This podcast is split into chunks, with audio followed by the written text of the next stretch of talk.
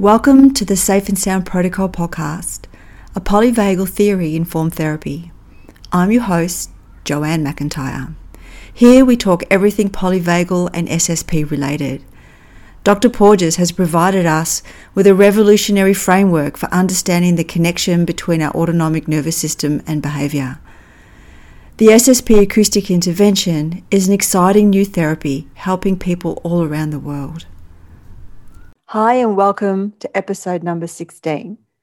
I'm Joanne McIntyre, your host, and today it is my pleasure to be speaking with Dr. Porges again.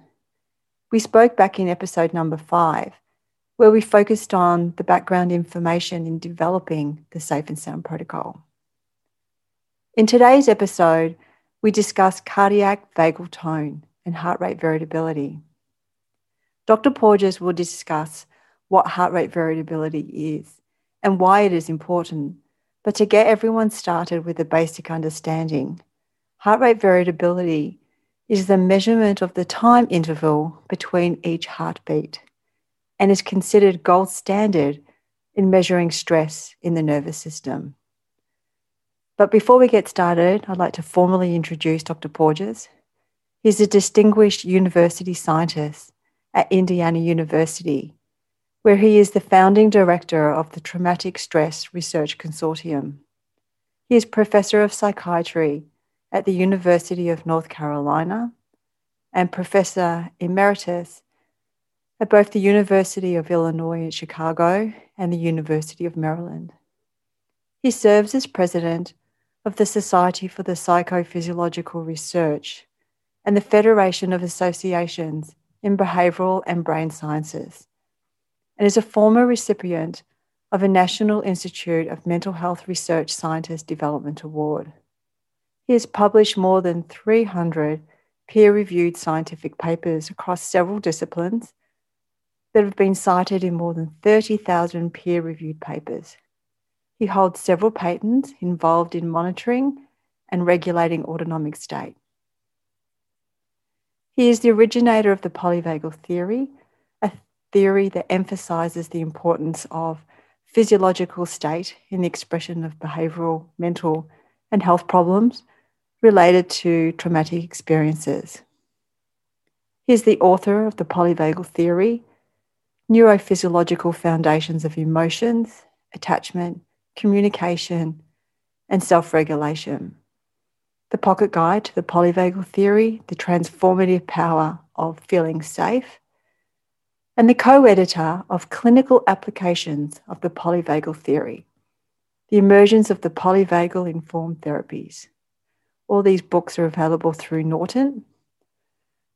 Dr. Porges is the creator of the Safe and Sound Protocol, which is what our podcast is about, the acoustic intervention, which is currently used by more than 2,000 practitioners around the world to improve spontaneous social engagement reduce hearing sensitivities, and to improve language processing, state regulation, and spontaneous social engagement. So, welcome, Dr. Porges. Again, thank you for um, coming and being so gracious with your time to share your knowledge on the Safe and Sound Protocol podcast. And um, as I mentioned in the introduction, we're going to be talking about heart rate variability today. Today, and um, so I thought maybe we'd start with if you can talk about some of your early research and how you stumbled, or not actually stumbled, how you developed that. Stumbled. Stumbled, stumbled okay. You can um, use that. Into developing this this awareness, this knowledge base. Yeah, well, it's a it's an interesting story, but it all comes down to how good an observer are you, and what questions do you ask when you observe uh, different patterns, physiological patterns. Uh, for me, heart rate variability goes back to the uh, middle 1960s when I was in graduate school. Now let's let's move to uh, 1967 actually when I was working on my master's thesis, and we were putting electrodes on, measuring heart rate, measuring uh, electrical activity or sweat gland activity off the hands. It was a new discipline. Discipline was called psychophysiology. It was very new, and it was kind of exciting because the idea was you can see the person responding without asking them a question, just looking at their body. So it was this curiosity of what's below the surface of behavior and, and actually speech. And I just found it just a remarkable and interesting uh, area. So I started to do my master's thesis was very basic research looking at heart rate reactions and breathing reactions and electrodermal reactions during reaction time and various forms of sustained attention tasks, including interoceptor one, attending to one's own heart rate. And we started to notice certain things. We noticed that when people were in a state of sustained attention, heart rate uh, started to stabilize, being the beat to beat variability kind of flattened out. And we stopped the research because we didn't, we weren't measuring respiration. And we wondered whether or not the effects we were seeing were merely a function of the person not breathing or inhibiting breathing. So, like I'm leaning forward, or I breathe more shallowly, it helps me attend. But is the impact on the beat to beat heart rate, the reduction of that variability, basically an epiphenomenon because of my breathing? So we ran the study. We got uh, stopped it, got the device to measure breathing, and started the study all over again. And now we were looking at these beat to beat changes, and we found out that the beat to beat changes in the heart rate variability during sustained attention uh, wasn't being driven solely by breathing. Breathing was, in a sense, non discriminatory. It was more of a generalized response. But if you gave people different attention loads or mental effort loads, the heart rate variability seemed to separate that out nicely. And so this was, was published in 1969 in the Journal of Experimental Psychology. And it was probably the first paper that quantified heart rate variability. But it did something else within, I would say, I also started asking the question at that point in time, what were the individual differences? If people had more heart rate variability, were they the ones who, by nature of their own physiology, were better attenders, faster responders, and made more reliable heart rate responses?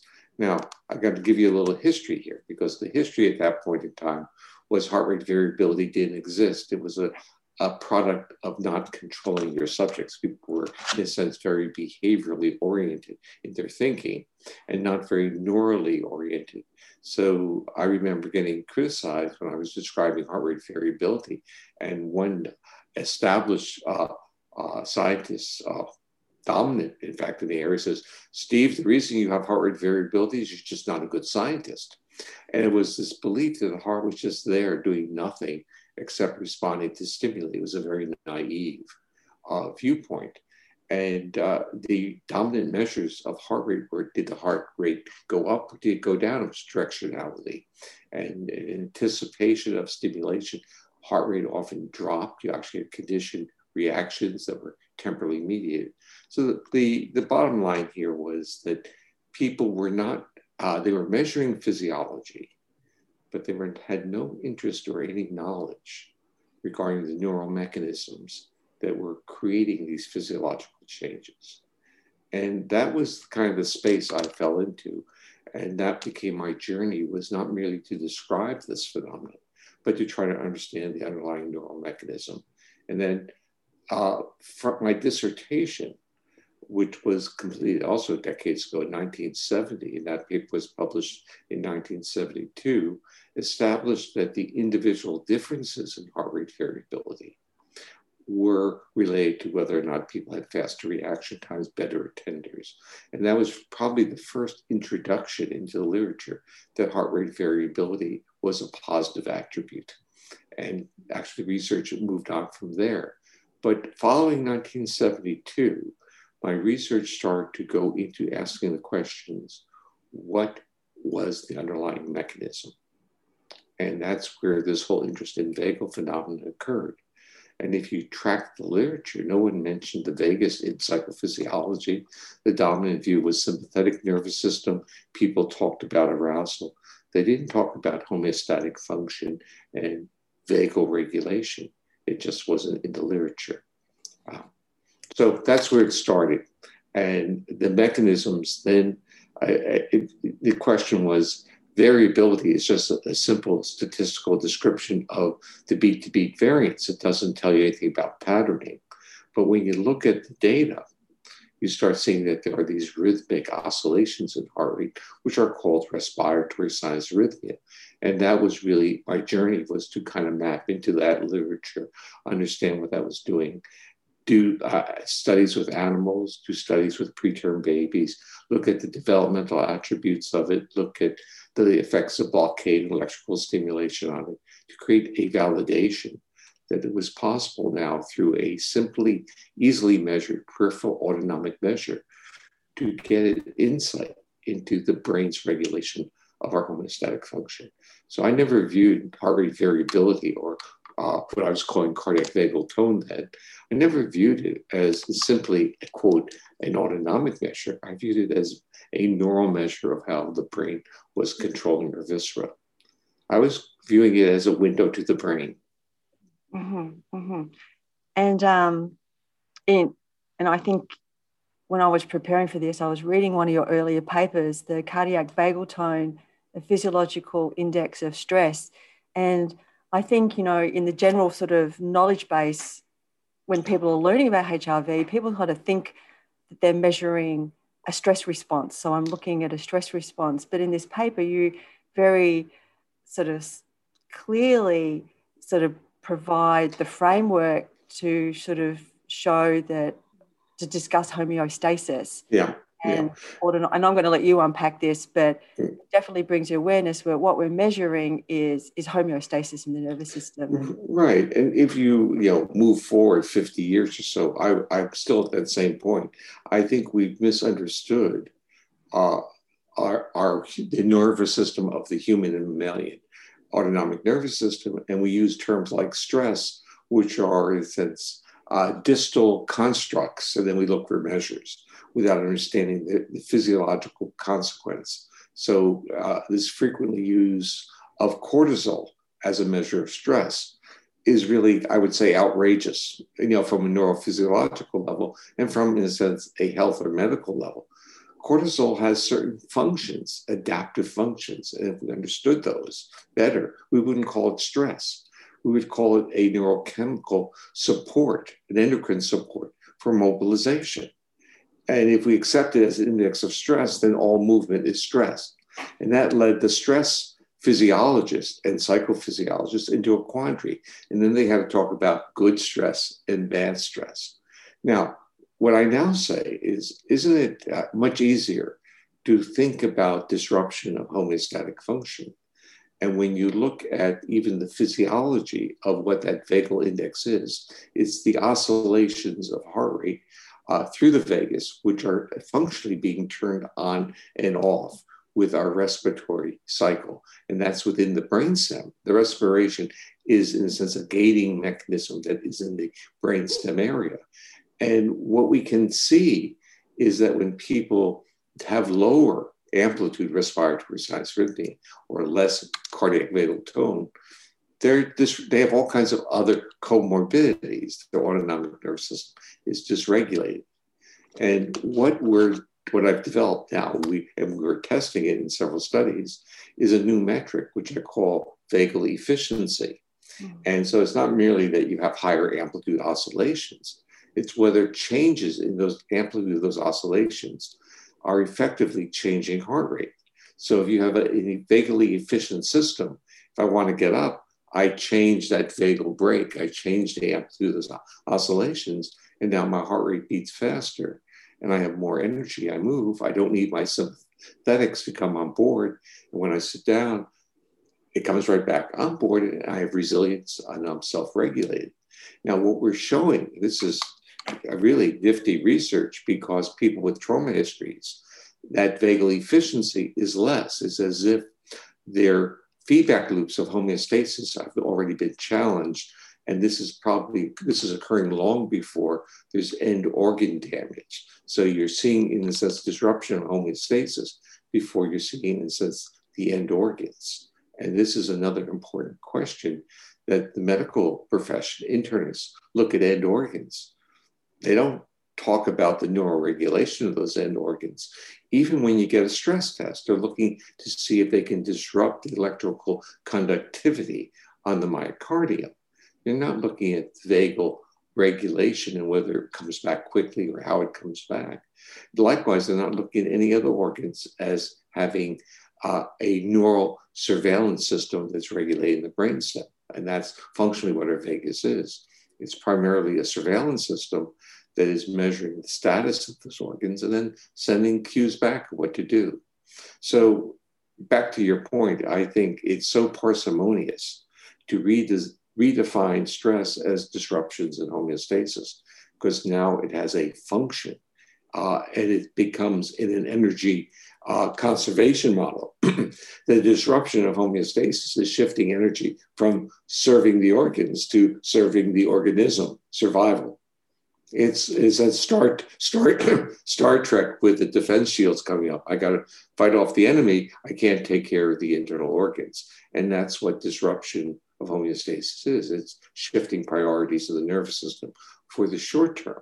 That's why, as a resilient nervous system can turn the homeostasis or disrupt it for short periods of time. And recovery is just what We call that play. You know, we exercise, then we recover. But if the system is already challenged, you don't have in your repertoire the ability to play. Mm-hmm.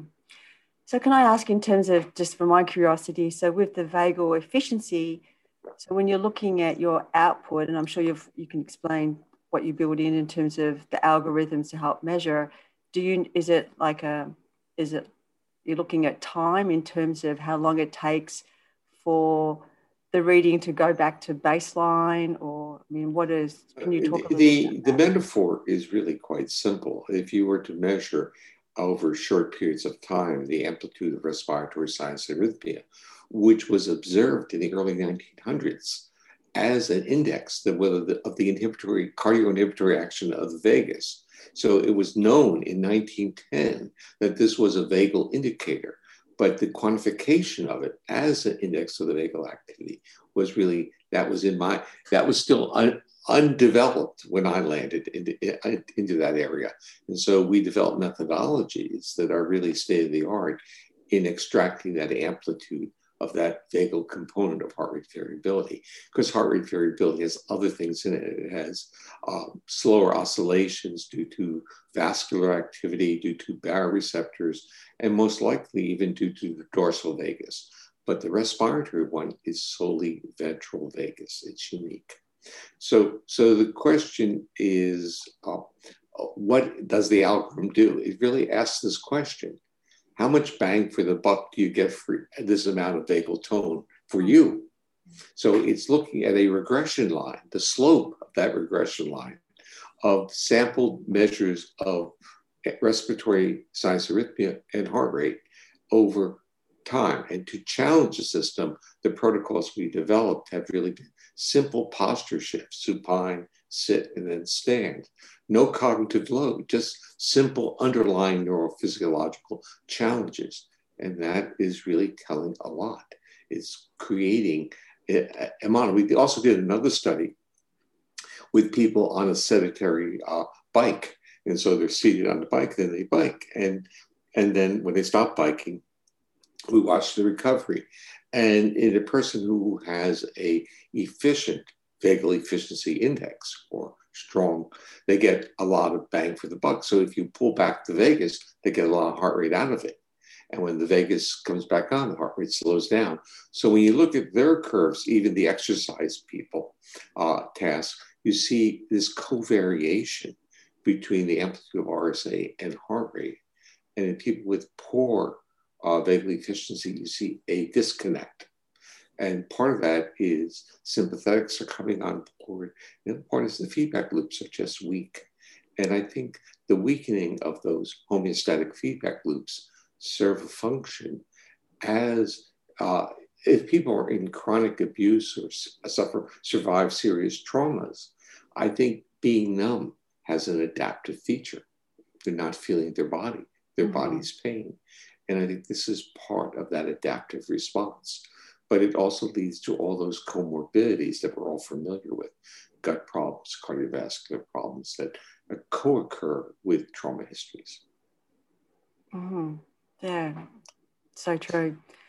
So I just want to backtrack just a little bit just to make just a little bit more sort of explicit the connection um, from vagal input on on the heart because I know sometimes this part gets sort of confusing for some people that we know that there is an intrinsic rhythm in the heart mm. through your SA node, which maintains a constant beat, and vagal influences on the SA node will slow heart rate down. But we're talking about this underlying rhythm that comes through ventral vagal input on that SA mm. node that yeah. has a rhythm, an internal rhythm of its own. Mm. Um, through from the, the brain stem.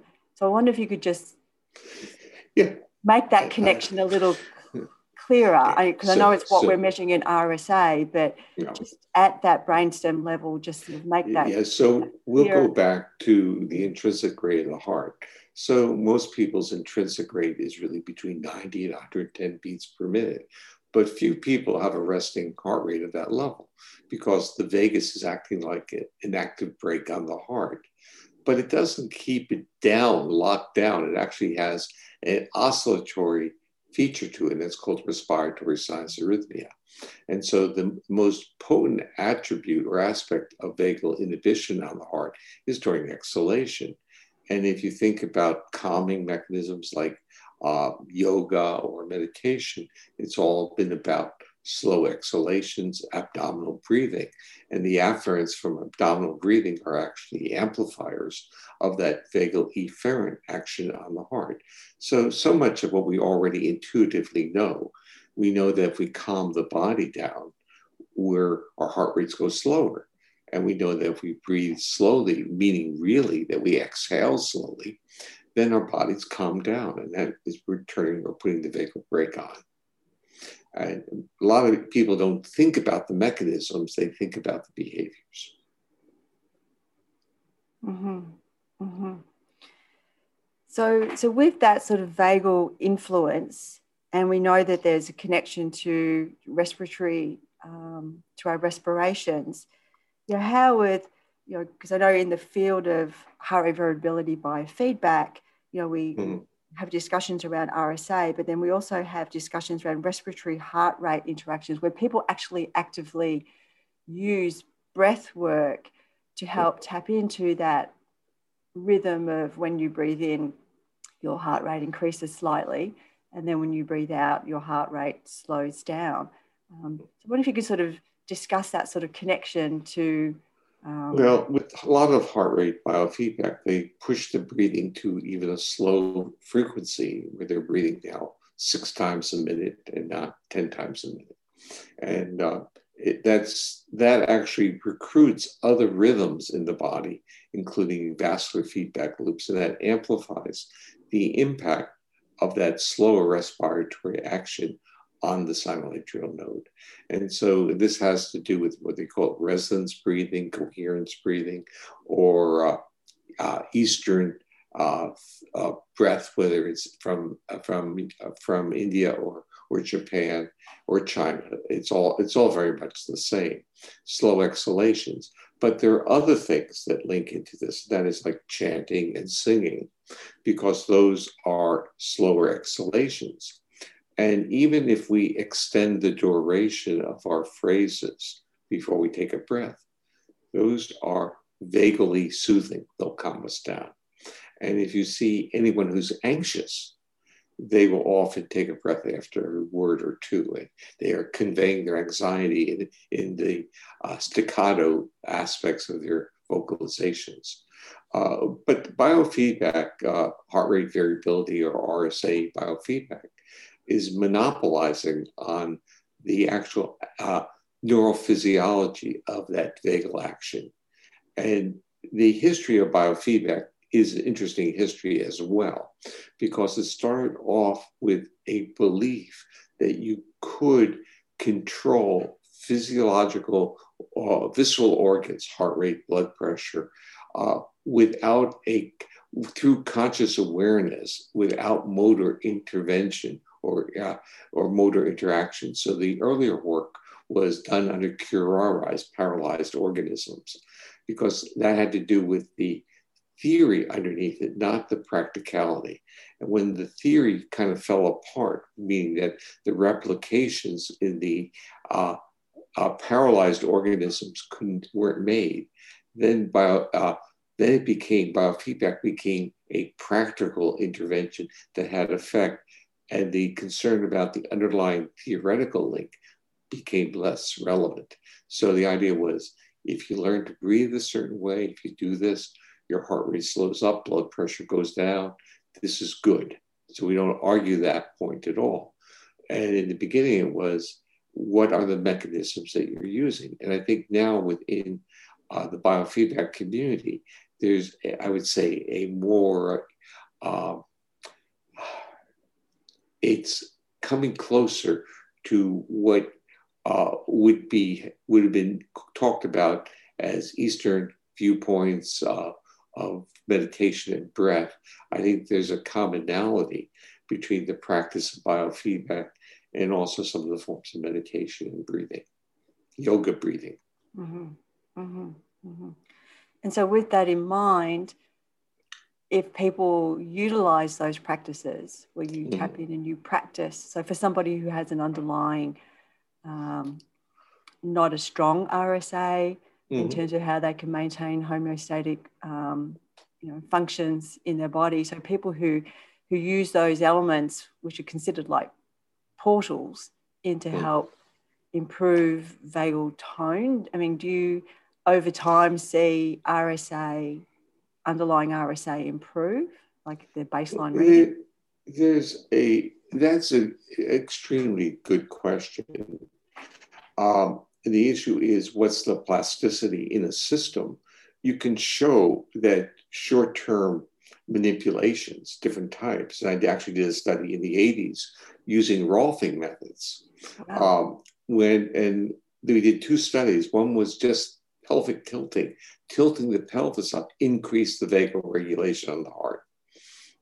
But you put the pelvis back down, it then go, goes back to where it was. Then we did a study where deep abdominal massage was being offered. That raised it immediately after it stayed up for a while. I don't know how many days later we checked it, but it was still up there. So the point is, there is this concept of retuning. And so if we kind of like slip into the SSP world for a moment, mm-hmm. the underlying theory behind that is you can retune your autonomic nervous system through giving cues to the brainstem. And the issues are that retuning as opposed to increasing tone. A lot of people get locked into this metaphor of you make things stronger by challenging it. Polyvagal theory says really there are different states we can be in.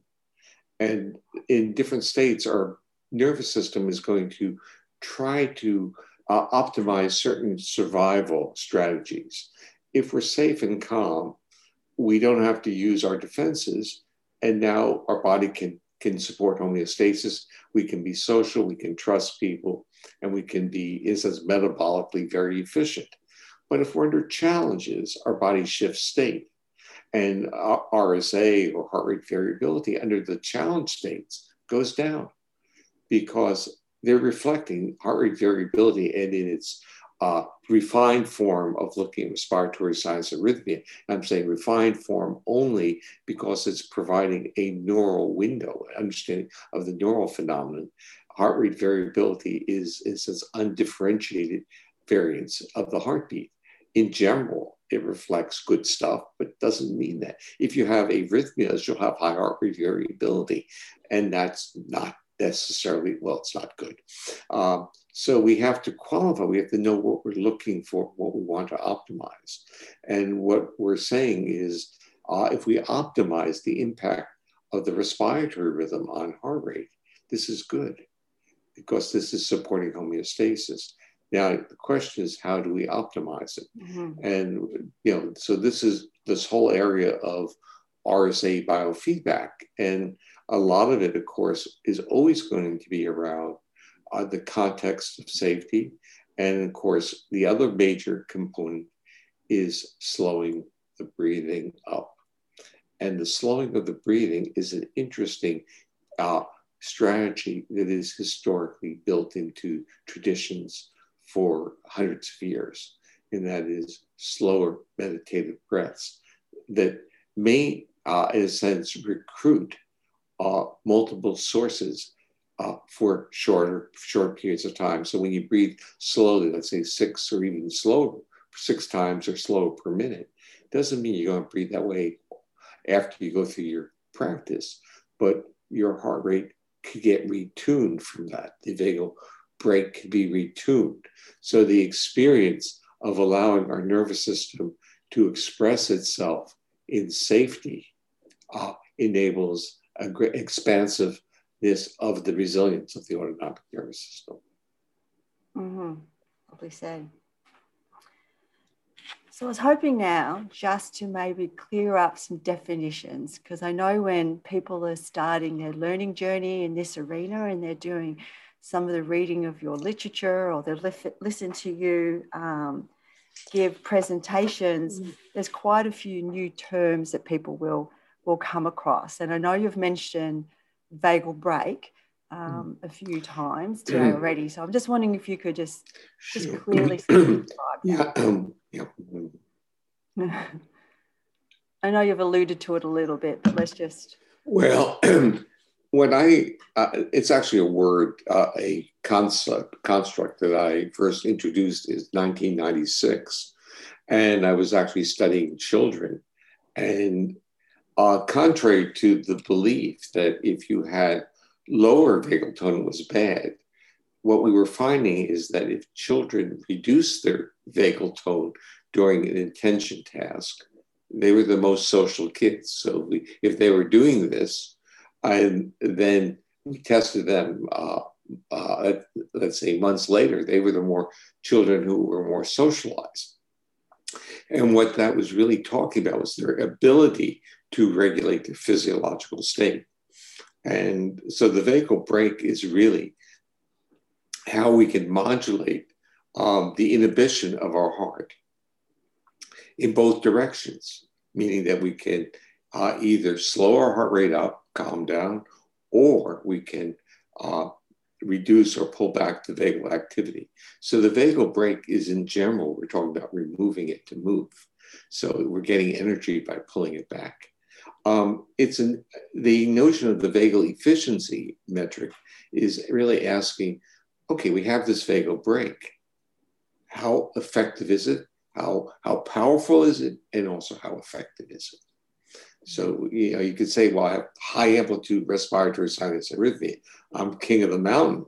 Well, maybe not so true. Maybe it doesn't, maybe it just looks like you have all this uh, neural influence, but your nervous system can't use it to regulate your body. And that's what the vagal efficiency says. It says what the optimal situation is to have good vagal influence on that sinoatrial node and also to have the flexibility of pulling it off and putting it back on to support your body's needs. And the simplest task we use was posture shifts, which have no cognitive, no intentionality. It just triggers because if you move from a supine to a seated to a standing, heart rate will get progressively higher because there are blood pressure receptors in your neck that are saying, be careful. You're losing blood is falling out of your head literally. You have to keep the oxygenated blood up to your head. So the body has to adjust and uses uh, heart rate to push the blood up because that will give you higher blood pressure. We want blood, again, misunderstandings like since we were afraid of blood pressure, we really should be afraid of low blood pressure because that's where lethargy, depression, uh, a true sense of depression, uh, basically a, a, a feeling that uh, impending doom. We like a degree of blood pressure because it helps us feel exuberant and enthusiastic and energetic. We like a lot of our sympathetic nervous system. It's not our enemy, but it needs to be choreographed or constrained uh, by our ventral vagal circuit. Mm-hmm. And I think when you use the word flexibility, I think is, you know, was what resonates a lot with practitioners is that often that we see people with trauma or, mm. individuals on the spectrum. And it's that lack of flexibility in that underlying physiology. And if you want to look at vagal brake, you know, the, yeah. the flexibility of the vagal brake to to withdraw or re-engage and how efficient that is, mm. which enables the overflow into into increased behavioral repertoire. Yeah. Well, a, a, quick notice of the populations you're talking about, the quick take home is that their bodies are usually in states of threat. So mm-hmm. they're in defensive states. And it's not a choice. Then we often want to say, what are you scared about? You should be like, you know, if if words would heal, there'd be no depression. Uh, trauma would be just a discussion, and you say, "Oh, now I understand. Everything's fine." But the body incorporates, gets retuned, and the words, those narratives, actually get distorted by the body state. So the narrative is always trying to justify the physiological state you're in. If you're in this very ventral, vagal, comfortable, safe state, you have tremendous flexibility in your personal narrative. But if you're dealing with clients that have severe trauma histories, they don't have that flexibility. They're at the edge of threat. And so the issue is how do you convince, as, as a consumer, as the owner of the nervous system, how do you convince the nervous system that it's safe to be resilient, that it's safe to take chances?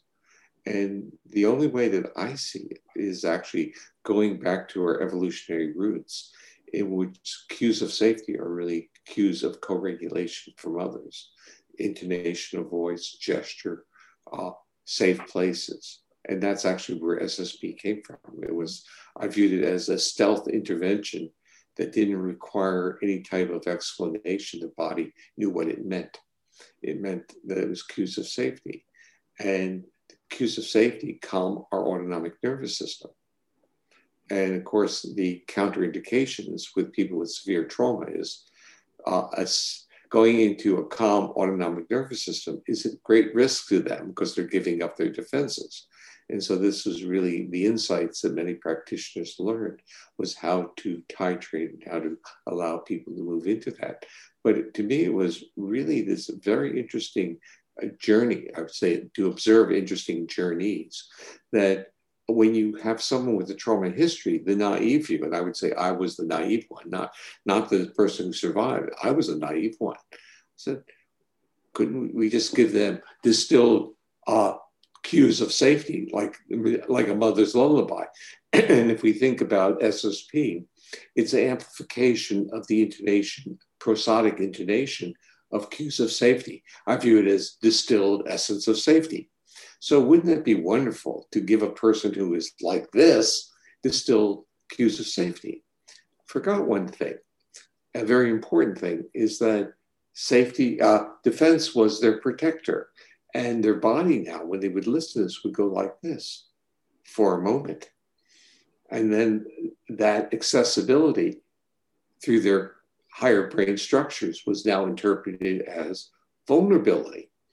And then you get this destabilization because they're, they're getting the hell out of there because they're now vulnerable. When um, a person without that history is saying, oh, wow, I feel really, really relaxed. And you're getting these two di- diametrically different reactions, but they're based upon the history of how that nervous system experienced the world. In one, accessibility is good. And the other one, accessibility equals danger. Mm-hmm. And this becomes how really trauma informed uh, SSP providers are working with people. It's really an interesting journey as they uh, basically empower the client to say, I'm destabilizing the client's now learning about how cues affect their body and talking about, uh, sense, understanding it and knowing when to stop. So you basically experience it until your nervous system understands that those cues are really not dangerous. And I use terms like faulty neuroception, which is another buzzword. It's like saying my nervous system is tuned to be defensive. And now I'll get cues of safety, but I'll have a faulty neuroceptive response. And I can understand why, because cues of safety make me accessible, but maybe I'm not ready to be accessible. Mm-hmm. So I think this just segues beautifully into you know how how what are your ideas for practitioners for connecting um, knowledge base around RSA, and I know we have some tools and that we'll we'll get to. But what what are your ideas of how we can blend well, both together? Well, it, it's a different. Uh, I would say qualitatively, it's a different biofeedback model, isn't it? yes. It's like the journey. Uh, I see the journey of being a human is learning about our body. Mm-hmm. So, in a sense, if you're any type of therapist or provider in the mental health space, it's a psychoeducational space. It's not, and I think medicine has made major mistakes in the treatment of, of patients by not utilizing the power of psychoeducation, which means familiarity, expectancy, safety. Uh, medicine has leveraged uncertainty and guilt, you know, meaning that you better uh, uh, take your medicine or do your, your exercises. But what we learn is that expectancy is powerful in the nervous system because a violation of expectancy is threat. So we have to leverage everything about predictability. Predictability is not boredom, it's meaning that I'm not going to get hurt. And one of the things that you see with children who are on spectrum when they do SSP is that they start gravitating to novelty, novelty in food, novelty in social settings. They are directing it because the nervous system is now safe enough to incorporate new information. Mm-hmm. Mm-hmm. So we know we can use some different tools um, like the IOM 2 um, yeah. or, or um, HeartMath or um, yeah. you know, thought technology. The, There's quite a few other tools that we can use to help you know use mm. sensors to measure um, RSA. And um, I guess well, I was just sort of curious about. Um, yeah. I know you're involved with the IOM2. Yeah. Um, yeah, if you well, can speak he, to that, and then we can sort of yeah. talk about how we can sort of couple that with helping clinicians help build that bridge to help practitioners or their clients yeah. develop that sort of interoceptive awareness and how we can use. What, what, what I think will happen is that, uh, again, this goes into the psychoeducational portal where you're teaching uh, your clients about their body's responses. So they are seeing that the body has makes decisions that they may not be aware of physiological responses. So, okay, so let's go to the SSP IOM2 connection. Mm-hmm. The SSP basically, when it's doing its job, meaning when it's not triggering safety in those who are uh, interpreting their body's interpreting safety as vulnerability, the body becomes calmer and the autonomic nervous system becomes more vagally organized, meaning RSA will increase. Uh, and hypersensitivities are decreased. Auditory processing improves. Uh, hyposensitivity, human voice, decreases because now we pull in human voice better. And hypersensitivity, especially to lower frequency sounds, decreases. So we can see the nervous system shifting from being tuned to being in a state of defense to being tuned now to be socially or co-regulated with others. And this, the parallel of that system is the ventral vagus, because the ventral vagus is the the brainstem area, and I call that area, it's not just my term, but it is a term called the ventral vagal complex, because the area of the brainstem that regulates the vagal brake, that vagal efferent action of the heart, also regulates vagal fibers that regulate larynx and pharynx, meaning our intonation of our voices. So you would hear it in the voice of people being more, more intonation.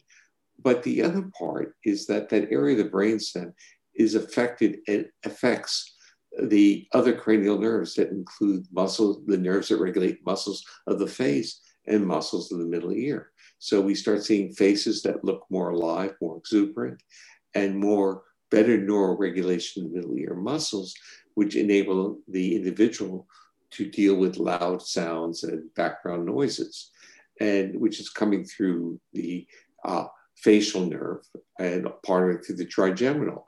But what's interesting is if you had Bell's palsy, which is paralysis of the facial nerve, one of the symptoms, and it's only hemi, hemiparalysis, but one of the symptoms is hyperacusis.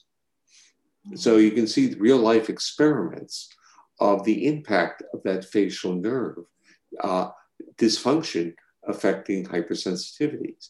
And one of the things that SSP is most reliably effective in is actually reducing auditory hypersensitivities. And it, so it's both calming and changing that whole ventral vagal complex to support more homeostatic, more safe, more spontaneously engaging.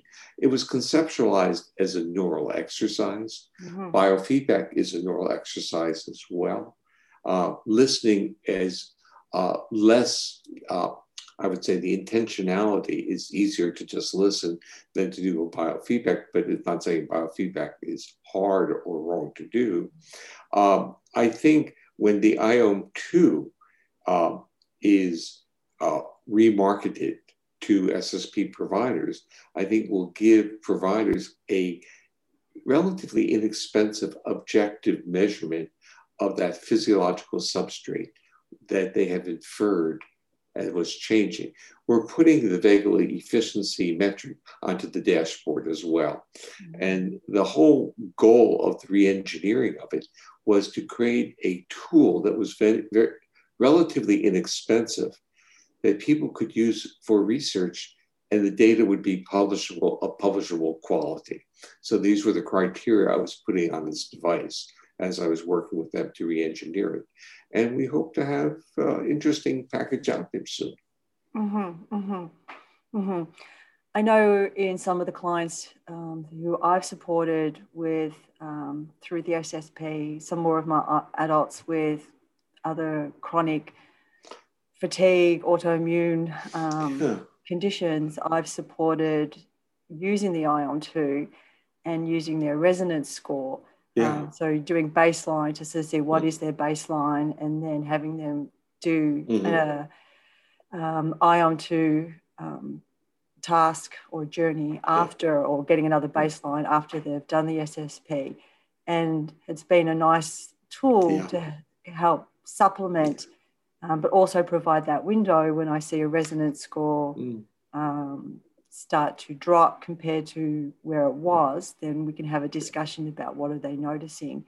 Um, yeah. So um, I found it a nice tool to help supplement, but um, what if you could just speak a little bit about what that resonance score is at current and what the vision is for that to change? Well, the resonance score is really, really um, based on uh, having the person breathe at the frequency they say they're breathing. And it's actually derived from the heart rate pattern. So the, the breathing pattern is extracted from the heart rate pattern because the frequency of respiratory sinus arrhythmia is respiration rate. So if you push that down, you are pushing that oscillation. And I was actually working with them on algorithms to make it a more reliable one. So it's pushing, uh, first of all, let me say that what you're doing is the right thing. And so uh, uh, putting the two different types of tasks together. And the part that I think is important to, it's intu- implicit in what you were saying, but I'll make it explicit, mm-hmm. is to have the person talk about their experience. Mm-hmm. And with SSP and with the IM, with the journey you know how are they feeling? What's their body doing? What's the awareness of it? Share your experience. Uh, likewise with ssp what are the, what are the thoughts or memories or feelings that become awakened? I've had individuals say to me you know the first couple of days i'm like this but on day three i find it a little bit rough. And uh, you know and uh, you know so it's kind of interesting where people are based upon their own history. And of course, as the more you become familiar with these tools like SSP, it becomes very predictable that you know a certain you know disruption earlier in life or an illness will be manifested uh, as a person's body tries to, in a sense, experience. Is it safe enough to come out? Mm-hmm. Mm-hmm. Very cool. I know this is totally backtracking, and it just kind of popped into my mind. Um, so, getting back to a little bit what we're talking before about um, about RSA and that adaptability or efficiency in the vagal brake system. So, what would what would you just to help practitioners sort of add a, another layer, or if they start to add this technology to to their work, what would they be expecting to see in somebody who maybe has an underlying you know, background in yeah. trauma, anxiety, or depression? Yeah, well, let's let's say trauma or some uh, we're doing work with Ehlers-Danlos syndrome, which mm-hmm. is a hypermobility syndrome, and we found some really did this research uh, with a gastroenterologist, and now we're using the SSP as an intervention to reduce gastric pain. We're going to see how that goes. But the interesting part autonomically was that their vagal efficiency uh, was so was low enough to discriminate at a high high degree of accuracy that group of individuals with Ehlers-Danlos from other age-matched adolescents with gut pain. So the Ehlers-Danlos had low vagal efficiency. The other kids who didn't have Ehlers-Danlos but had gut pains had normal vagal efficiency, but they had lower vagal tone than age-matched controls. So you had this hierarchy. Normals, uh, kids who without Ehlers-Danlos with gut pains, and then Ehlers-Danlos, uh, uh, their uh, RSA was the lowest, but they had the lowest. They had atypical vagal efficiency. And what that taught me was that I think that the vagal efficiency is a surrogate for dysautonomia, another word that you've, you have heard thrown around, which is really saying dysfunction of the autonomic nervous system. But let's go back to how we start the interview. Mm-hmm. It's a measure of disruption of homeostasis. That's dysautonomia. And I think this is a simple, efficient measurement of it.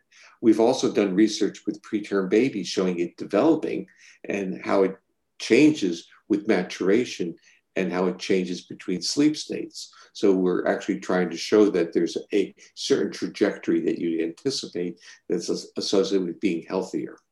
And uh, the other study that will be coming out shortly is that we looked at uh, college students who have maltreatment histories, not PTSD, but maltreatment histories, not threshold level of PTSD. And they had significantly lower vagal efficiency. Mm. So it's like saying this is the antecedent for the comorbidities of all the gut problems and cardiovascular problems of this large, uh, it's a significant part of our population that carries all these trauma histories. And they, in a sense, do okay for a while. Mm-hmm. You know, mm-hmm. and then you start getting it manifested in all the organs. And I think this is this is really the snapshot that will be the lead indicator. Mm-hmm. And so going going back to where we want to go with this is that when we have these measures easily available to providers, they will be able to have a different dialogue with their clients. And if you can look at these measures over time, including the, the subjective tests, which are going to be on the dashboard, the assessments, the sensory scales, the body perception questionnaires, you as a therapist, as a provider, can have this very, uh, you know, uh, I would say uh, it's a sharing moment of where you're learning about the body. It's not being evaluated. We're not saying something's broken. And the journey will start showing that things are, in a sense, moving towards a more normalization or more normal. And that I think this becomes a wonderful story uh, to be shared with with clients because mm-hmm. they come into your your space wanting to be fixed but not knowing what's wrong mm-hmm. and and i think this has been the the inappropriate history of treatment models that is that we want to fix people both by the practitioner and also the person seeing the practitioner i think if we shifted the metaphor to say i'm coming to see you joanne because i want to learn more about who i am mm-hmm. Mm-hmm. And you're going to, said, you're going to help me understand uh, what I am, and then I will learn to navigate in this complex world, as opposed to being told it's not really important how I feel. Mm-hmm. Mm-hmm. I like how you said that. And thank you for talking about um, Ehlers-Danlos because we actually did. I put out on our our group for to let people know that I was having a conversation with you, and if some people wanted to put in um, forward some questions, and we actually did have one um, regarding that diagnosis. So, um, and I think this heads beautifully into um, addressing maybe some of these questions that were that were um, sent in. I think this one, this first one, is is interesting because of the the impact of the the state of the world right now. But could Dr. Porges weigh in on HRV and long COVID? I'm one year into long COVID and now have post COVID dysautonomia. Yeah, yeah.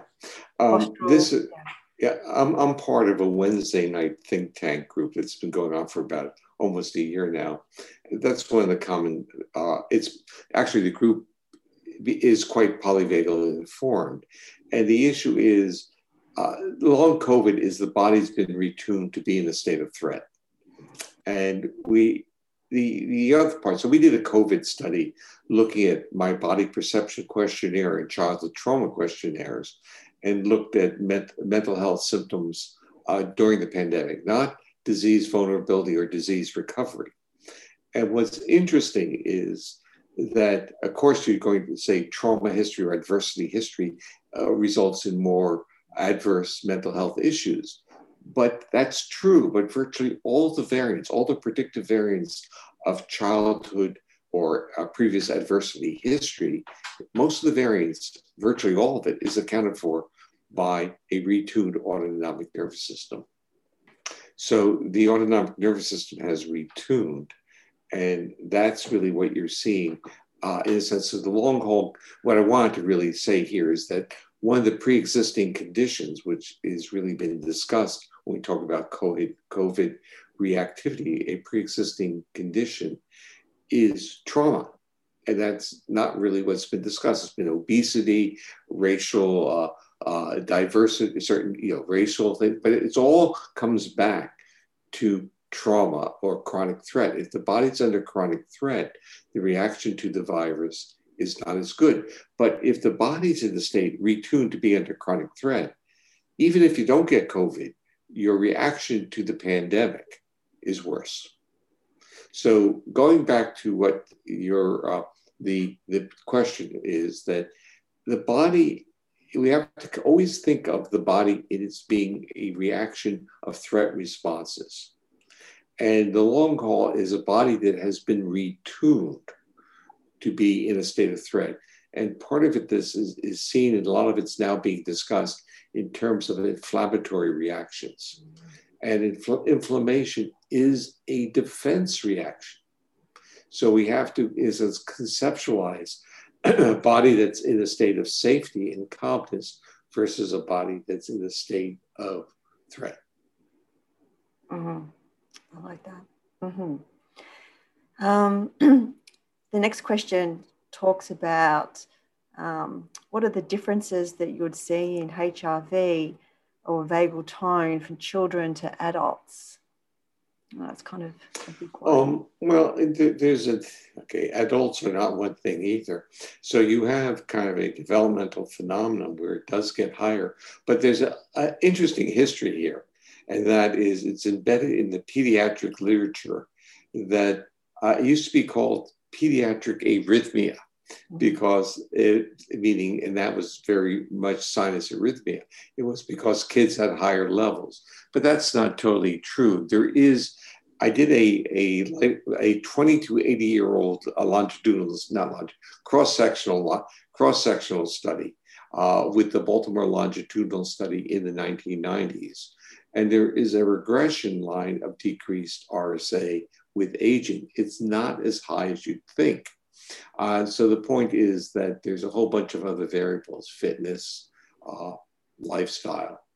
So uh, it develops, and then you know we, we have two aspects of the uh, uh, curve. It gets higher and then it goes down. And during the early parts of life, during the first year, when the vagal pathways are still myelinated, the myelinated uh, myelinization of the vagus is actually parallel in that increased RSA. So you see this as functional outputs in terms of RSA. Mm-hmm. And when, what I, I, kind of, when does that peak? What kind of age range does that peak? oh, I, I mean, the curves, well, you're going to see, uh, it's more than just peaking. So when you're dealing like with people under the age of 30 or college students, um, they can be, uh, do virtually nothing and look like they have really robust RSA. Uh, you can compare them to, uh, you know, uh, uh, cross country runners, and they're, they're going to overlap sedentary and these really athletes. But as you start getting older, the sedentary people are going to be separated, and you know our bodies need to be challenged. These become normal exercises, and if we want to think about this concept of retuned autonomic nervous system and the lifestyles that we're living, we have to ask the question: How much of our life is under states of threat? And I will retranslate that: How much of your lifetime is spent being evaluated? Mm-hmm. And evaluation is a metaphor for a nervous system to go into states of threat. And just ask any elementary school child. They know that. They're telling that when their guts are in pain, they don't want to go to mm-hmm. school. Uh, and, you know, I, I always like to say I've been a faculty member for so many decades. And it's not the warm and cuddly environment. It's just that's not what it is it has its good attributes, but it doesn't have its co-regulatory attributes. And you have to know where you are. And it says many people's workplaces are toxic. Mm-hmm. I, I, did want to. Others are self-critical and self-evaluative as well. So, so add well, that, that, that gets that gets internalized. You see, yeah. and then we start putting on top of that religious overtones mm-hmm. of how we see ourselves as being good or, or bad Mm-hmm. Uh, I think there's a lot missing. I always, the metaphor I use is that at our core, we're a wonderful species. It's the wrapping that gets confused. Uh, I'd like to bring up that we are doing work uh, uh, with Lynda Thompson, who you do know. Mm-hmm. And you know her husband Michael uh, died recently, and uh, we have a collaboration with them, which is now starting to get data flow, uh, in which we were using the SSP prior to neurofeedback with the agenda to see whether it could reduce the duration necessary for successful outcomes with neurofeedback. And that was based on the metaphor, or at least the premise and hypothesis, that a calm nervous system is becoming more accessible for neurofeedback. Mm-hmm, mm-hmm. I need to connect you with the reconnect you because I know you already had that connection with the STARTTS organization in Sydney. Their mm. neurofeedback oh, yeah. team have oh, been yeah. using the SSP prior to in a trauma, in a yeah. very traumatic trauma field, and getting really nice results. Wonderful. You know, I get emails from every once in a while. I haven't mm. seen them. It has to be well over 10 years. Lovely people. Yeah. Send my best, please. Mm-hmm, mm-hmm. They're a, they're a wonderful group. I'm glad that we have that connection with them. Um, I would just ask this one or two last questions. They're very safe and sound protocol orientated. Um, one is um, the impact of sleep meds and muscle relaxers on safe and sound protocol. What's your Okay. I know so, we kind of, if you listen okay. to everything we've talked about, it kind of answers the question anyway. But. Well, the, but one can it can be a nuanced answer, and the answer is well, with most sleep medicines, there's going to be some type of anticholinergic in it. It's going. It could even be an antihistamine, and antihistamines have some anticholinergic effects, and that means it's going to interfere with the normal regulation of the autonomic nervous system. But virtually all medication, like psychotropic medications, are going to influ- influence autonomic function. So we, again, this is our culture. We believe that pharmaceuticals are very targeted. Well, in reality, they're very general. They affect the whole body. And It doesn't mean they're bad. It means that they have some effects that we don't welcome. And if you read the counterindications on most medications, those counterindications are autonomic. Mm-hmm, mm-hmm, true. The, the bottom line is I, I think it, potentially can interfere with it. Um, or maybe interfere is the wrong word, dampen its effectiveness might be a better word. Mm-hmm, mm-hmm. Good. Um, so I'm aware of our time, and I wanted to maybe finish with if you had any advice for practitioners thinking about learning more about HRV or adding mm-hmm. um, a tool to help supplement the safe and sound protocol? I, I think it, it's, I would say it's a next step. Mm-hmm. I think it's an important direction because it ties the SSP, which was a polyvagal informed strategy. It now ties it, in sense, creates a circle of saying, if and when this works, you should have outputs in this system. So it shifts object, it shifts outcomes to objective measurements that have no bias or, let's say, expectancy related to them. So, and I, but I think the most important part is that it's going to give practitioners another tool on that shared journey with their clients. And I really think the critical part is this learn about my body, learn how my body gets disrupted, as opposed to I can do anything. Uh, you can't do everything with your body. Your body, as my good friend Bessel keeps the score. your body knows, and it keeps it in in people like Bessel as well. So the the issue is that you know we think we can get away with things, and again, I would say as an academic, I thought for decades I could kind of get away with it without listening to what my body was saying but you, you end up paying a price. Um, and so we have to, in our culture, have more opportunities to learn about our body. And what I'm really saying is we learn about what our body is doing. Our body has surveillance systems built into it. And this is the whole dialogue about the vagus and the polyvagal theory. It's understanding that the feedback from visceral organs affect our brain, and our brain affects our visceral organs. But who's telling you this story? Where are you hearing it? Are, you, are your physicians hearing the story? They're not learning it in medical school. And so they become, in a sense, not a good um, source of knowledge about how mental health issues get reflected in the body and how body damage can be reflected in mental health function.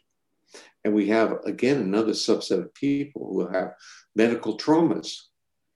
And so I'm really interested in SSP being used as a preoperative prep, mm-hmm. getting people prepared and accessible to surgery. You have to be accessible to interventions. And I think some of the interventions can be painful and, in a sense, on one level, unwelcome. But I think with something like experience with the SSP, you can become more accessible to it. Mm-hmm. And it makes total sense if you're nudging the homeostasis status, essentially, which is rest and rejuvenation and optimal visceral function. Well, then you would expect on the other end after a surgery that the recovery would be would be optimized. Um, yeah, you would yeah. you would expect. Mm-hmm. I know. Getting back to the connection that I think um, using tools like the IOM 2 or HeartMath provide in terms of helping people develop that internal awareness. I know when um, a, a, way that I'll use it is just helping people connect what they're thinking with their their physiological feedback. So you yeah. using the grapher, for instance, when you get like a if people's thinking their baseline is slightly jagged and then they think mm. about a stressful event and they can see their, mm. their feedback look even more jagged then it mm. i found it really powerful for clients to sort of say oh wow what i think my mm. go-to ruminating thoughts have a direct impact on my on my visceral system and then when they um, then we so for, to build that sort of self-awareness I, and I think part of what we need to do is build positive narratives. Mm. The positive narrative uh, takes us out of the threat stage, takes us out of the blame stage. Mm-hmm. Uh, it's kind of like honor yourself, honor your body, and you know a sense of self gratitude and self compassion. Again, this tends to be missing uh, in much of our, our, lifestyles. But if we feel safe within ourselves, we mm-hmm. can be safe with other people as well. Mm-hmm. Excellent. So, on that note, I just want to say thank you again for your time, this sharing of such wonderful knowledge that I know people will really be very grateful for. Thank, thank you. you, Joanne. Good to see you again. Hope to see you here sometime soon. Yes, yes. I hope everyone enjoyed this episode. You may have picked up that I have a particular interest in the clinical applications of heart rate variability. I have provided short introductions to heart rate variability in some of the workshops that I have run. I think that it is a very important area for therapists to know about. As such, I'm offering two short courses. The first is polyvagal based heart rate variability, an introductory course. And the second is SSP and heart rate variability biofeedback. I'll have information noted in the podcast show notes about how to register and a brief summary of each course. And I'll also post this information on the Safe and Sound Protocol podcast Facebook group. As always, please leave any feedback, any thoughts, any suggestions in the Facebook group um, discussion. And otherwise, everyone take care Breathe and smile. Joanne. If you'd like to learn more about the Safe and Sound Protocol in Australia and New Zealand, please contact Integrated Listening Australia. The website is integratedlistening.com.au. And for the rest of the world, please contact Unyte Integrated Listening at integratedlistening.com.